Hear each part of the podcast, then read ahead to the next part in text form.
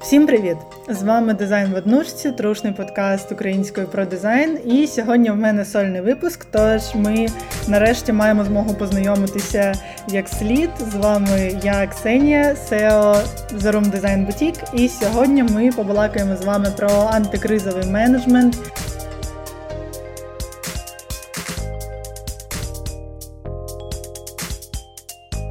Як компаніям, фрилансерам та бізнесам взагалі долати такі кризи, як війна, як економічна криза, як пандемія.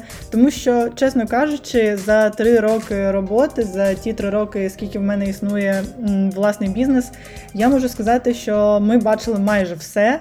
І сьогодні ми вам розповімо про найяскравіші випадки, е, з котрими ми стикалися, та як ми їх долали, як взагалі працювати під час кризи, що має бути важливим, яких треба е, заходів. Е, як здолати, як прийняти, щоб ваші клієнти та ваші дизайнери були спокійні, і ваша компанія, команда мала е, змогу розвиватися навіть під час кризи, а не тільки втримуватись на позиціях. Тож, три рочки тому мене звільнили з роботи.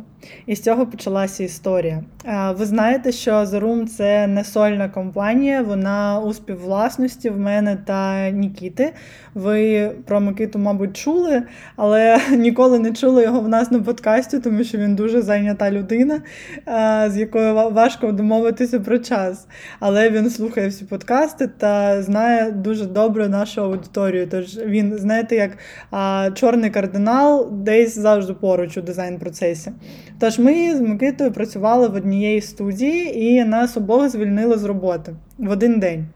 І справа була в тому, що звільнили тоді всю компанію. Це було десь 15-18 людей, які лишилися робочого місця просто так, просто тому що це дуже довга історія. Насправді я її дуже люблю, але а, вдаватися в деталі не буду. Суть до того, що. Директор просто забив на свій бізнес за якийсь час та вирішив, що гадалка краще розбирається в бізнесі, ніж менеджер, і Просто вирішив усіх звільнити, хто був з ним незгодний. А незгодні люди були, тому що люди взагалі не розуміли, що відбувається в конторі. Директор не приходить на робоче місце, приходять якісь чужі люди, котрі розповідають, хто вони, що вони та що їм робити.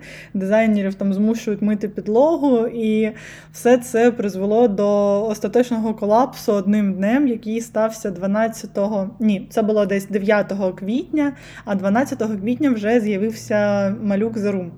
Тож, як це відбулося? Нас всіх звільнили.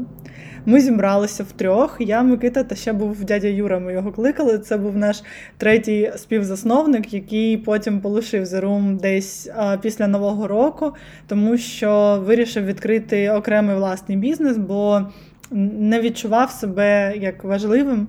Тому що ви розумієте, відкривати бізнес е, з кимось можливо тільки лише, якщо і у тебе, і в іншої людини є якась унікальна можливість, якийсь унікальний скіл, який ти не можеш робити. Наприклад, я менеджер, і незважаючи на те, що я три роки працюю з дизайнерами, я сама мобільний додаток не нарисую.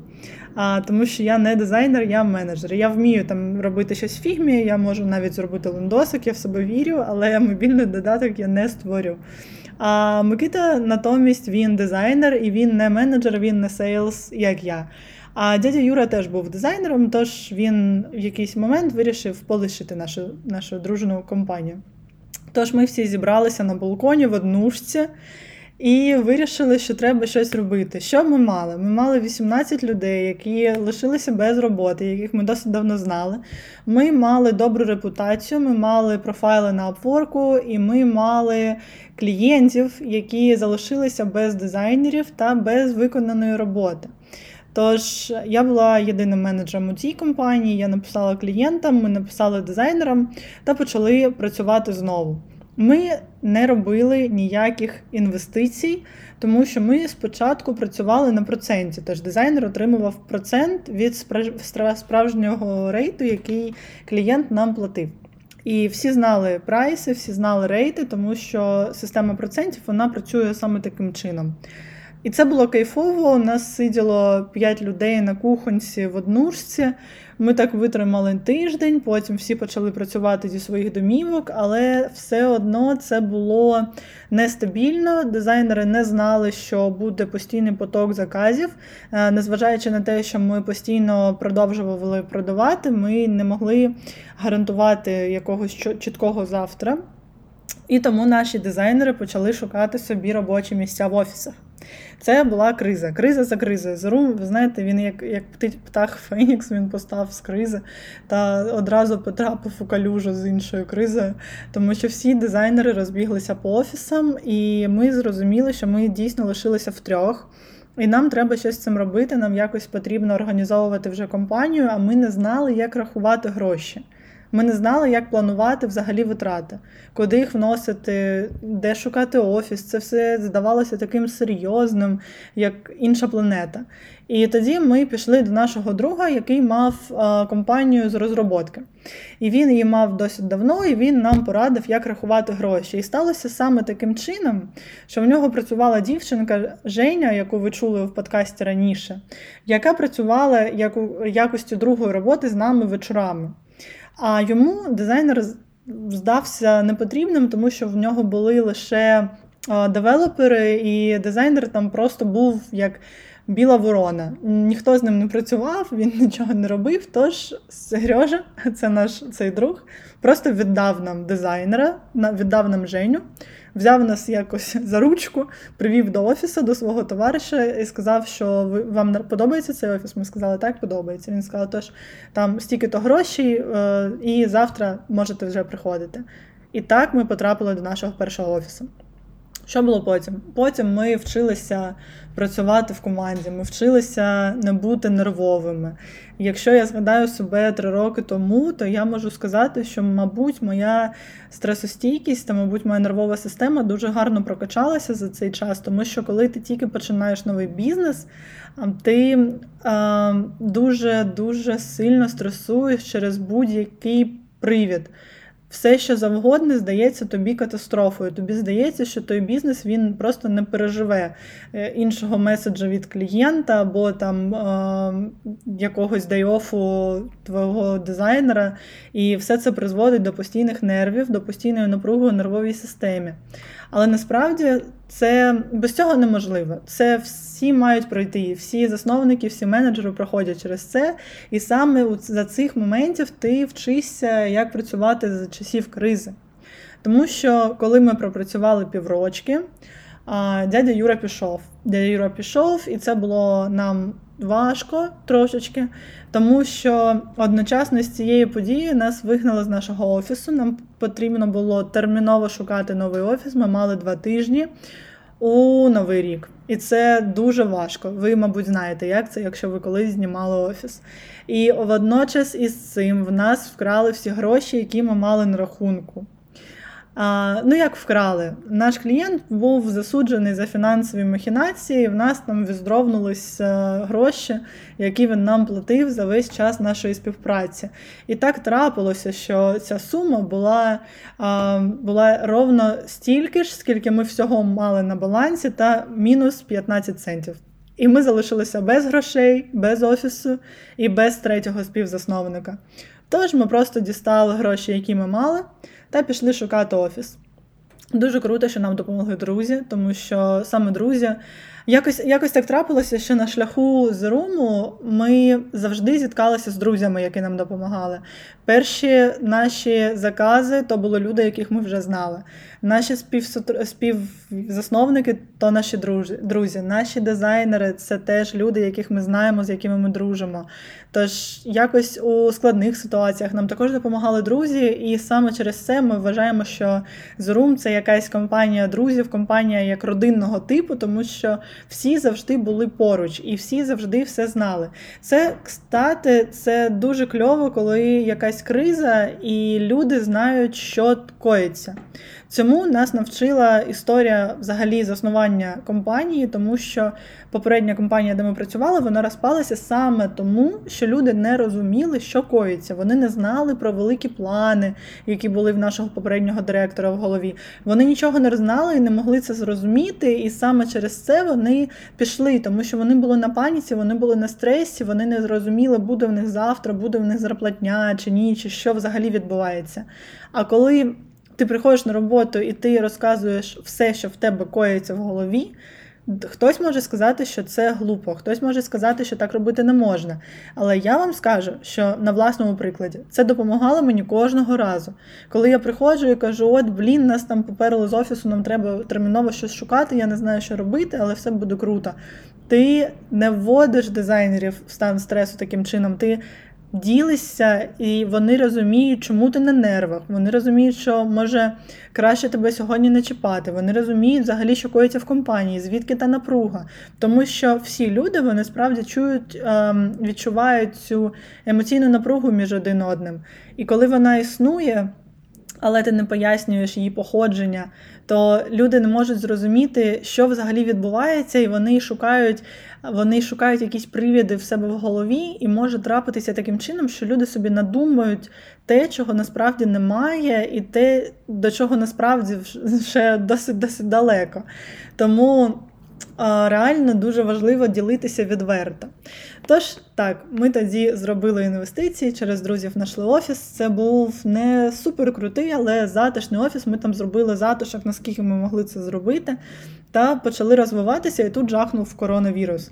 І почалася пандемія. Ми, ми пішли всі додому, і пішли не просто так, ми пішли всі з позитивними тестами, тому що от ось так трапилося, і ми всі заразилися на коронавірус. І ми працювали два тижні на ремоуті, а також найнявши на роботу трьох нових дизайнерів, трьох джунів. І наші арт-директори, я не знаю, як вони взагалі не покінчили життя самогубством за цих часів, тому що це було дуже важко, дуже важко для всіх нас вчити людей працювати з тобою на ремоуті. Це, мабуть, найбільш стресова таска, тому що людина тебе не розуміє, вона тебе не бачить, вона не розуміє, коли ти жартуєш, коли ти серйозно кажеш. Їй здається, що ти докапуєшся, вона не, не розуміє, що ти від неї взагалі хочеш. З цього йдуть якісь зламані дедлайни, зіпсовані проекти, треба все це фіксити, це виливається в нерви. І взагалі команда, яка заточена на офіс, їй дуже важко ось так разом перелаштуватися на ремоут. Але наразі, наразі, коли в Україні війна, і ми всі маємо працювати на ремоуті, я можу сказати, що то була досить крута репетиція, насправді. Тож так, ми всі пішли на ремоут. Потім хтось вийшов, хтось працював далі на ремоуті, доки не дозволили знову ходити до офісів. І потім ми вже змінили офіс, все було окей. Так, в нас були декілька там місяців, коли ми боролися з кризовими ситуаціями, але ніколи Zoom не працював в мінус і навіть ніколи не працював в ноль. І я вважаю, що це досить круто. Тому що завжди, коли трапляються такі серйозні інфоповоди, ми на них реагуємо, тому що ми прогресивна команда, яка має не досить активно, але все ж таки приймати участь у тому, що відбувається в світі зі світом. І коли почалася пандемія, наприклад, ми почали усилено працювати над додатками та сайтами, які допомагають трекати хворобу, які допомагають брати тести на ковід. І це було круто. Це нас спозиціонувало як людей небайдужих. І коли трапилася війна, що ми робили? За тиждень до війни ми зробили антикризовий план. Це був план для нас з що нам робити з коштами, з технікою, з меблями. Це був план для дизайнерів, що їм робити, як їм бути. І ми все це спокійно обговорювали. Ми обговорювали можливість поїхати. Ми обговорювали, як ми будемо працювати, якщо що, скільки буде вихідних, скільки буде часів робочих, скільки буде часів на відпочинок, тому що все це дуже важливо. І ми все це прорахували, поділилися цим з дизайнерами, проговорили всі можливі питання, забезпечили їм якусь фінансову стабільність, самі прорахували фінанси таким чином, щоб всі люди зосталися з зарплатнею. І ми зробили письмо такої, як письмо безпеки до наших клієнтів, у якому ми розповідали про те, як ми будемо працювати, якщо щось трапиться. І що ви гадаєте, наступного дня почалася війна. Тож ми просто почали фоловити наш план. Всі дизайнери залишилися з роботою. Ні одна людина не втратила свою роботу та свою зарплатню. Більше того, ми найняли ще одну людину, і дизайнери отримали навіть підвищення зарплатні, тому що більшість поїхала і мала, звісно, більші витрати в своєму житті. Та суть до того, що ми не втратили ні одного клієнта і спокійно зараз знаходимо нових і продовжуємо працювати. Коли я спитаю вас, з якого дня почав працювати з Room, то ви, мабуть, ніколи в житті не здогадаєтеся, що ми не припиняли працю під час війни. Ми не працювали лише один день, коли війна лише почалася, саме той день. Наступного дня я, як SEO, зрозуміла, що я маю реагувати. Дизайнери не були в змозі працювати перші два тижні, десь ні, не два тижні, десь перший, перший тиждень, так. Микита пропав а, на якийсь час, тому що рятував родину. І я розуміла, що це саме той момент, коли менеджер мусить щось робити. Тому що ти не дизайнер, ти не сейлс, ти не арт-директор, ти менеджер. І це твій обов'язок реагувати під час кризи. Тому наступного ж дня я почала знімати досить велику кількість сторізів зі свого аккаунта, з аккаунту студії, про те, як ми перебуваємо у бомбосховищах, про те, як ми тусуємося на паркінгу, про те, як ми взагалі існуємо за часів війни, і розповідати клієнтам, що ось наші дизайнери зараз вони рятуються, але все під контролем, все гаразд, і ми будемо працювати. Робота відновиться наступного ж дня. Наступного дня я поговорила з дизайнерами. Вони ще не були готові працювати, тож я сіла робити таски, які я вміла робити сама самостійно. І це був дуже важливий момент, тому що кожного дня, з другого дня війни, я підтримувала зв'язок з усіма клієнтами. Кожного дня я писала їм, що ми гаразд, ми ми все добре робимо, ми в безпеці, незважаючи на те, що я не полишала Харкова з початку війни. І Незважаючи на те, всі клієнти чекали. Вони чекали стільки, скільки це було потрібно, тому що кожного дня ми спілкувалися. Ми робили дзвінки. Я розповідала їм, як допомагати армії та ЗСУ, як допомагати Україні. І вони вони донатили, вони задонатили стільки грошей. Вони розповсюджували інформацію, вони кидали контакти, лінки на те, щоб давати інтерв'ю та розповідати про те, що робиться в Україні. Тож всі наші клієнти, всі оці 25 людей, яких ми мали на той час, вони всі об'єдналися на навколо цієї проблеми разом з нами, тому що ми не пропали, тому що ми продовжували комунікацію з ними. Це дуже-дуже важливо. За цей же час ми продовжували комунікацію з усіма дизайнерами кожного дня. І на власному прикладі, коли я робила таски за них, коли я сама працювала над роботою, яку я могла зробити, ми пріоритизували проекти від людей, які не можуть чекати, до людей, які можуть ще трішечки почекати, і працювали в першої черги за тих, хто не може працювати. І не може чекати. Тож, якісь термінові проекти, на яких дизайнер не міг працювати, я забирала собі. І ми всі проекти перерозподілили між дизайнерами. І наступного дня Після того дизайнери один по одному почали виходити на роботу. Ми спочатку працювали по два, по три, по чотири години на день, потім працювали більше. Потім вийшла вся студія, і ви знаєте, коли перші два дизайнери вони вийшли на роботу, я просто почала плакати, тому що це було дуже-дуже для мене. Як дуже велика справа. Я розуміла, що те, що я робила просто на інтуїції, те, що я вважала за потрібним, воно спрацювало. Тож, що я маю вам сказати? Ви будете зіткатися з кризами, тому що неможливо неможливо існувати в нашому хаотичному світові без криз. І вони будуть ті кризи. Але ваша справа ефективно їх долати. А секрет лише один. Окей, не один, два. Два секрети. Перший секрет це продумувати антикризові плани наперед. І мати завжди план, що робити. Не потрібно це робити саме зараз. Не потрібно зараз писати, що робити, якщо на нас я не знаю, звалиться астероїд. Але ви маєте бути тверезою людиною. І я, наприклад, як людина, яка знаходиться в Харкові, я розіслала сейлзам та Микиті, наприклад, листи, що робити, якщо в мене відвалиться зв'язок, що робити, якщо там я а, підтраплю під обстріл, а, якщо я зникну. Тому що це тверезо, це важливо, це не страшно, це ваш бізнес, він має продовжувати працювати, незважаючи ні на що. І ви просто маєте це зробити. Якщо ви відчуваєте якусь напругу, якусь напружену атмосферу, просто пропишіть антикризовий план, розкажіть про нього усім іншим. Це другий секрет, найбільш важливий. Це комунікація між вами та людьми. Люди мають розуміти, де ви, що ви робите та що з вами коїться. Ось ця комунікація між вами та людьми, ось це розуміння, воно є базою, воно є основою здорової реакції під час кризових моментів, тому що саме ця комунікація вона здатна вас а, врятувати, коли світ навколо він буде руйнуватися, а люди вони будуть долучатися до вас, тому що лише ви можете сказати, що ви робите, навіщо ви це робите, та коли ви будете що робити. Мати план це добре говорити про те, що буду, якщо вас не стане, наприклад, але е, компанія продовжує працювати, це нормально. Це не якісь гнусні суїцидальні мислі. Ні, це нормально. Це просто робота під час кризи.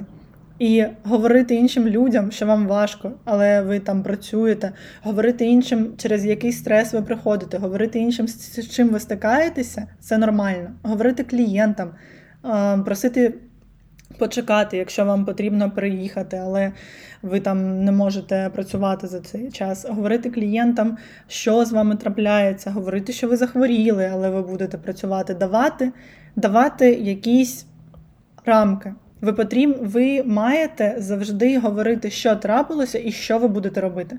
Не констатуйте факт фейлу, не констатуйте факт того, що ви потрапили в кризу. Пропонуйте як як з фідбеком. Ви маєте казати та пропонувати. Будьте на зв'язку. Тому що можна дуже довго розказувати про те, що робити під час кризи. Але насправді, дійсно, секрет лише один: підтримувати комунікацію, бути відвертим. Тому що світ він не страшний. Ми всі люди. І ми, на жаль, досить часто забуваємо про те, що всі ми маємо право на помилку, ми всі маємо право захворіти, ми всі можемо опинитися у війні. І це такі реалії цього світу. Бути занадто продуктивним теж небезпечно. Але просто майте малесенький план та спокійно відноситися до того, що щось може піти не так. Адже коли щось іде не так, можливо, це теж частина плану. Просто ви про нього не знаєте. Тож, всім гарного тижня і побачимося наступного разу. Па-па!